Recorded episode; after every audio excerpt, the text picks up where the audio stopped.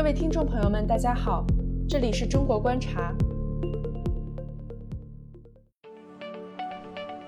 本期节目中，凯雷投资集团联合创始人大卫·鲁宾斯坦表示，2020是美国总统大选之年，他担忧美中双方相互指责，把问题归咎于对方。他希望双方能克制住激烈的外交措辞，减少贸易壁垒，保持经贸、医疗和文化等领域的交流。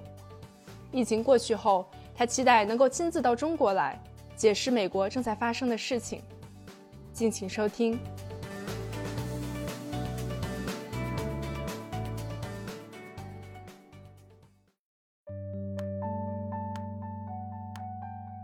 大卫·鲁宾斯坦被誉为私募股权投资之王，在离开白宫以后，他创建了凯雷投资集团。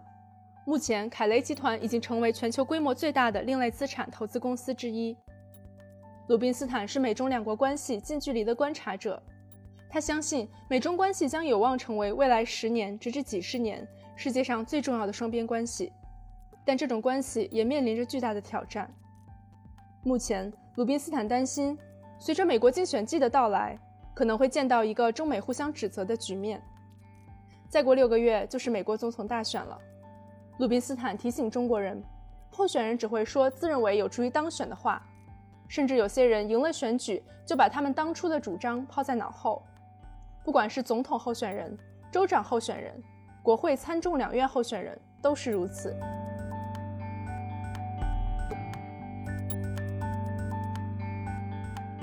在美国，很少有人因为在政治竞选中说一些对中国不利的话而输掉选举。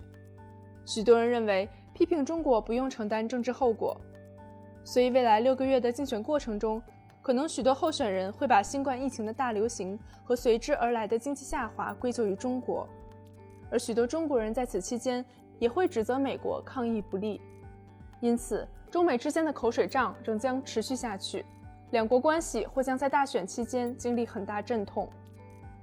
鲁宾斯坦的观点是，双方都不应该草率地发表言论。更不应该试图做破坏中美关系长期发展的事情。如果措辞过于激烈，会导致竞选结束之后双边关系很难修复。他希望双方都能够克制一些，认识到没有哪一方应当为新冠疫情负责。中美关系远比竞选重要的多。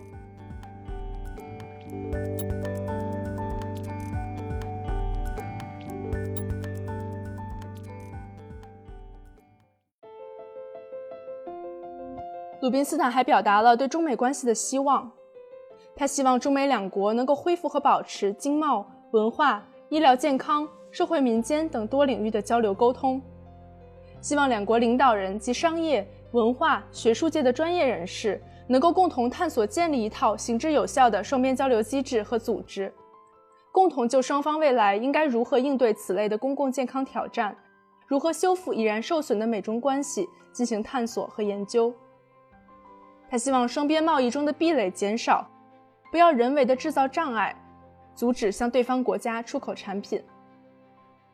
希望美国不要阻止中国继续购买美国国债，希望美国不要抵制甚至禁止中国企业在美投资。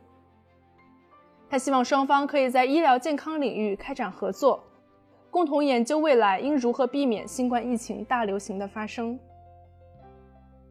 他希望在这段时间里。美国可以允许中国学生到美国，在履行必要程序的前提下，允许美国学生前往中国。希望中美之间可以继续开展至关重要的文化交流活动。希望中美双方私营企业和政界的领袖们都能保持克制，不要让大选期间的各种言论过于不堪。他还希望，等到未来六个月的大选结束时，不论是谁入主白宫，都会说。虽然大选期间我们说过各种各样的话，但从现在起，我们要努力确保美中关系在未来继续走好。